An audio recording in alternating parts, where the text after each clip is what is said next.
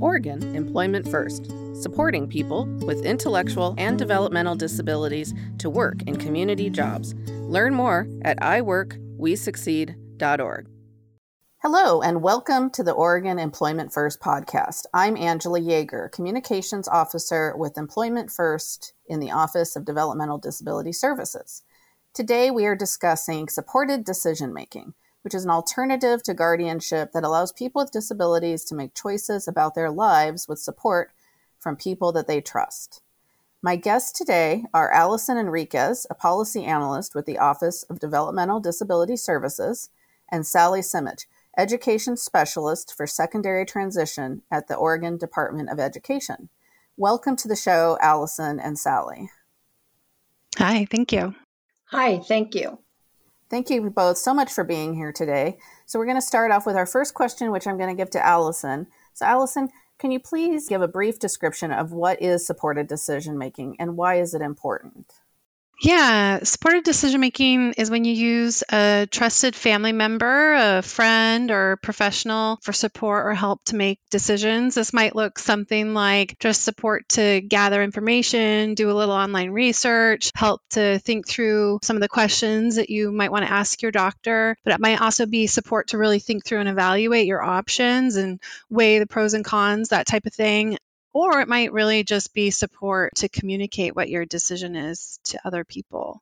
But really the key is that the person is making their own decisions. And supported decision-making is important because it's, perhaps the least restrictive option in what we consider to be a continuum of decision-making support. And all this probably sounds pretty familiar because it's something we all do. I know myself, I like to have family members, namely my mom, support me to make decisions about medical procedures, but I prefer to talk with professionals about how to manage my money, and then I look to my friends, some of my closest friends, when I'm making decisions about relationships. But supported decision-making, I think it's important to state, it's been best practice in the field of supporting individuals with disabilities for decades. So it all sounds probably pretty familiar, and decades of research shows that people are making their own decisions, have better outcomes, they're more independent and integrated in their communities, they're better employed and healthier, and also better able to recognize and resist abuse. And so with all that, we've seen in recent years just a large increase in the number of states that are calling out supported decision-making in state law. And the goal of this is really just to ensure that it isn't overlooked as a less restrictive option to be explored before guardianship and other types of more restrictive decision-making supports. And that legislation, too, is also designed to ensure that other entities like banks and medical providers, courts, that they also recognize supported decision-making as a reasonable accommodation. So yeah, there might be some important instances where supported decision-making can be an important accommodation for folks to ask for. And I think, Allison, if I may bring this up, it seems like it's more important than ever. We've seen throughout the COVID-19 pandemic, for instance, a lot of advocacy in the community in Oregon and elsewhere about, for instance, being able to have a support person to go with someone to the hospital or to a doctor's appointment. The need to have support people for people with disabilities so they can make informed medical decisions. And so, of course, supported decision making is much broader than just in a medical or hospital mode. But I think that's a really concrete example of where it can really be a really important resource for people.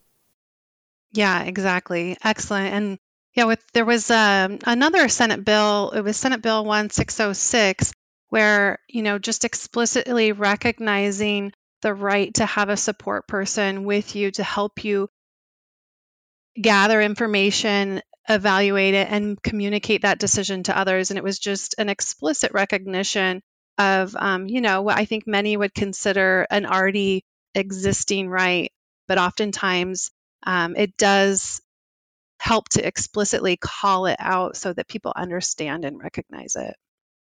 Yeah, and so that leads us greatly into our next question, which is for Sally. So tell me, Sally, about the law regarding supported decision-making that went into effect on January 1st of this year, 2022. What does it require of the Oregon Department of Human Services and the Oregon Department of Education? Yes. During the 2022 legislative session, House Bill 1501 was passed, and it went into effect as of January 1st, 2022. This House bill requires schools to provide the information for training, the resources that school personnel would need on supported decision-making as an alternative to guardianship. At each individual education program meeting, an IEP, that includes the discussion of post-secondary goals and transition school services. School districts must provide resources for individuals and families on supported decision-making and how they can remain engaged in secondary education and their post-school outcomes.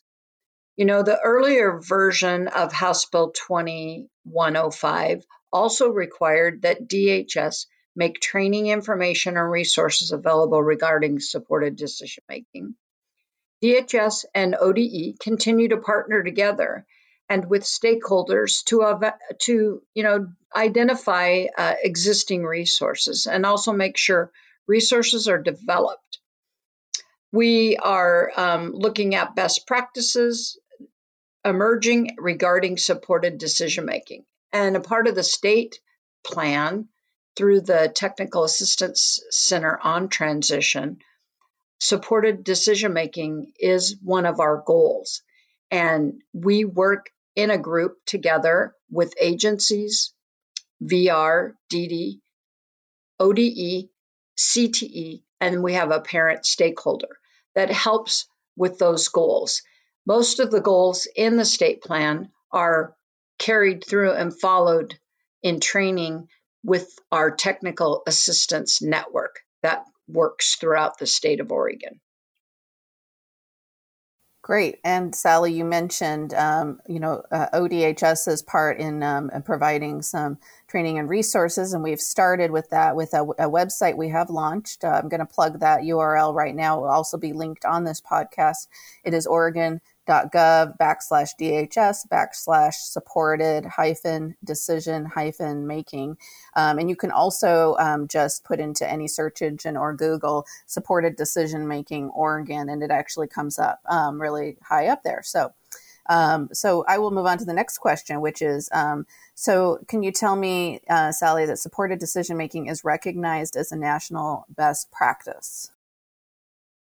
Yes, it is recognized as a best practice. And in all cases in education, when we're planning for transition for individuals with disability, we want to always look through the lens of the least restrictive option. So it should be the same when we're planning for post-secondary goals, transition services, and alternatives to guardianship. When we inform a family of their transfer of rights, we want to always make sure that we're not just talking guardianship, that we talk to them about those alternatives to guardianship, which supported decision-making would be one of those. When we think about the research, Allison mentioned earlier that we want to make sure that we're using curriculum to teach students around supported decision-making. It's actually a process that we use throughout school. Parents are involved in all decisions at IEP meetings, and we don't want that to go away. Those supports need to stay in place if that person continues to want that and be able to ask questions of others rather than just maybe their IEP team. So the research shows that when we do help people learn to make decisions for their self and their life, they have a greater sense of self-determination and tend to have a healthier lifestyle. They show more dependence. They're able to get out, do things. They have increased motivation for learning about things, for possibly exploring job options, becoming involved in social activities in their community. They're able to research a job, which could be a better job than the one that they've started out in or actually work into a career. And they also need to be able to look at their health and well-being and to recognize when things are going well for them and when there possibly could be some abuse involved in their environment. So we really want people to look at through the lens of that supported decision-making piece of having others there to help support them while they make decisions. Yeah, and I think it's a great point, Sally, to bring up. You know, all of us here in this conversation have been involved with Employment First since early on, and we know from Employment First and the work we've done there to help people get jobs in the community that people that are tend to be a little bit more independent, that have large networks of, you know, friends, family, et cetera, tended to be more likely to seek community employment as well. And so it kind of fits in with all of these things you've talked about around supported decision making. So we're going to take a quick break here for a little word from our sponsors, but we sponsor ourselves. So it's a little word about some of the things we're doing here in the Office of Developmental Disabilities and Employment First. So we'll take a quick break.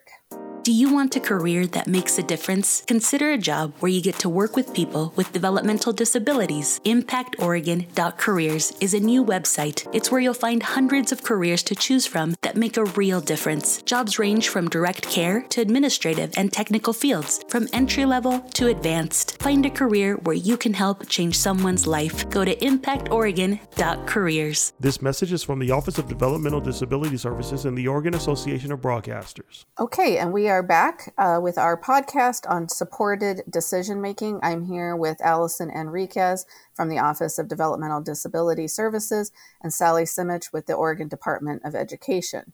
So I have another question for you, Sally, which is what kind of training, information, and resources have been provided on supported decision making? Yeah, I'm really excited to be able to share this information with you because we, when we first heard about House Bill 2105, it was a quick hurry up and get it done because it was to be effective as of January 1st in 2022. And with schools in session and then being out of session and teachers being sick during the pandemic and staff being out, it's, you know, we're like, oh my goodness, how are we going to be able to do this? But we've actually figured it out, and we provided a train-the-trainer training to 34 members of the Transition Technical Assistance Network, which that network includes Transition Network facilitators, it includes Transition Network facilitators and pre-employment transition services support people. It includes the pre-ets, people from VR, the coordinators, from VR. And it also includes the specialists from ODD to help be able to go out and train the educational staff or the staff that they may be working around. So that was really exciting that we got that done. And then we were able to kick off House Bill 2105 at the October COSA Special Education Directors Conference.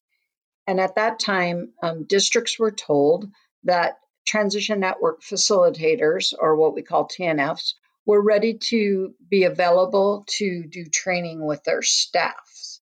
So after that, ODE reviewed the law, and at the end of October, we have a monthly special education director's call, and this allowed for questions and reminding you again that people within the TTAN were available for training. So if they wanted training with their staff, that we could come out and do that. To this date, the TNFs have contacted every school district in their region. And they have set up trainings and continue to train. We have 6 ESD SPED directors meetings that they have covered, 22 district trainings. We did 7 to 12 one-on-one trainings. We've trained ESD staffs. We've done multiple agencies across counties, and we've covered it in PLCs. So I'm really excited about the information getting out there and people being willing to be trained on it and use it as their IEPs became into effect in January of 2022. Two of the most frequent questions that have come out of the training is, where do we want this documented, and where will there be official guidance from ODE? So the documentation should be decided at a district level. So where you document this is at a district level decision. And the only thing that we've asked them is to please be consistent in where this would be located for each IEP. So if they decide they're going to document it in meeting notes, or they're going to document it on the present level page, but that's a decision that the district would make with their staff, so they know that they have shared the information around supported decision-making. Then ODE did an engagement survey with the special education directors, and the special education directors gave feedback on what the guidance could be, and that's still being reviewed. So that's to be arranged, but should we go back and put something in the procedural safeguards that are sent out to parents? Should there be a form review and update? Should there be something put on that transfer of rights form that says supported decision-making was discussed? And where should this show up in an IEP? So we have not landed on that guidance yet, but we did get feedback from stakeholders. That's great. Sounds like the ball is rolling despite everything, as busy as everything has been, with a worldwide pandemic in the education system. So yes. It's a great job on that, Sally. So, and Allison, do you want to discuss a little bit about the training information and resources from the Department of Human Services perspective? Yeah, as you mentioned, we've put together a website, and it's really, we see it as a portal of information with a lot of training and fact sheets and brochures and tools and success stories and other resources on supported decision making. You can also link to many of those resources through the Oregon Department of Education website as well. And I think it's important to keep in mind that we're going to continue to cultivate some of the tools and best practices and identify additional information for folks. So you might go there today and see some new information down the road as well. Great.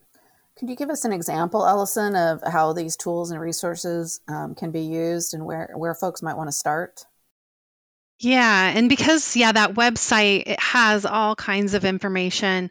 I think a really good place to start is either the life course tool that's titled, really self-explanatory in the name of a tool for exploring decision-making supports.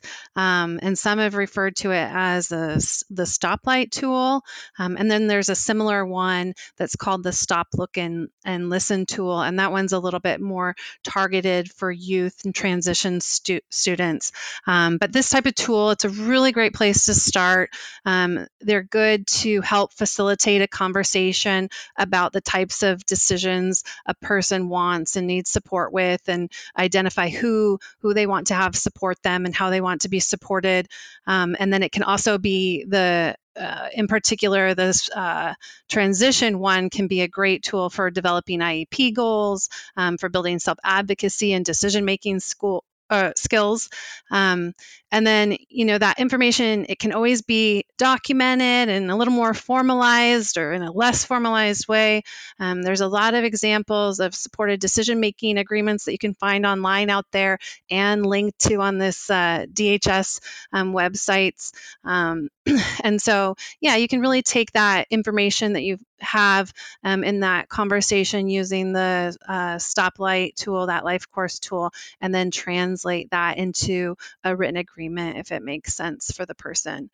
And then I definitely wanted to make sure to highlight that we're in development of some additional tools and resources, and with our interagency plan and goals. As Sally mentioned, we also plan to hold a community of practice where we can identify, just continue to identify best practices that people find as they're using the tools, and then also use that as an opportunity to develop mentors who can then teach and share information with others on how to use supported decision-making. Yeah, and I think those are great things to highlight. We do have a training, as you mentioned, coming to the website. We are planning to add more localized Oregon-based success stories. And in fact, if folks listening today know of a great success story, an example of how supported decision-making perhaps was used, that could be highlighted in an Employment First success story, please contact us and reach out through our email. We're excited to continue promoting and just really educating and informing people about what supported decision-making is. I did want to, go back to one of the things you mentioned at the very beginning, Allison, when you just were talking about it. I wonder how many people, listening to this podcast are thinking, well, this just seems sort of obvious, right? Like everybody, the examples you gave of sometimes you reach out to your parents maybe, or a friend or a professional, depending on what the issue is that you need help with. And I think that seems obvious to a lot of folks, but the fact of the matter is that, it hasn't always been the case that people with disabilities are always put in the driver's seat when it comes to decisions about their life. And so this is another tool to make sure that that practices, policies, and our whole system really is person-centered. Yeah, excellent. Yeah, I think like you say, it really is the first place. It's the default, right? But I think a lot of times inadvertently, the default can be overlooked. And so that's why we have to kind of call it out specifically so that we don't forget about it and move on to the other options first. So we really have to call it out and make sure our tools and resources really cultivate it and empower the person to be in the driver's seat, like you say. Great. Thank you so much. Allison, Sally, do you have anything you'd like to add about supported decision-making or anything we might not have had a chance to touch on yet? No, I think we've covered everything that I feel was really important. And, again, want to speak to schools using person-centered planning, that schools also are having students conduct their IEPs. So we have student-led IEPs.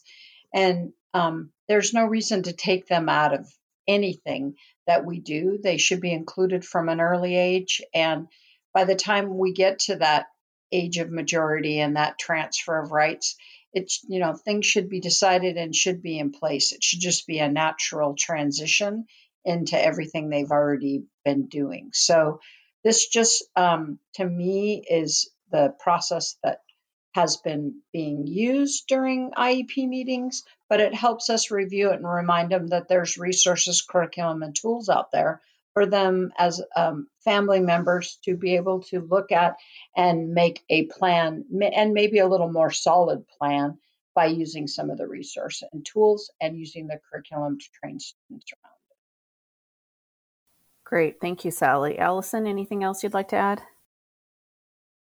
I think just that I'm excited about the work that's been done and what's to come, and look forward to having our next podcast recording where perhaps we have somebody who's been out there using some of these tools be able to feature on the podcast.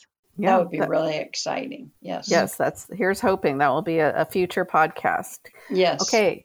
Thank you both, Sally and Allison, for joining us. I really appreciate you being here. This has been the Employment First podcast. We'll talk to you later. Thank you.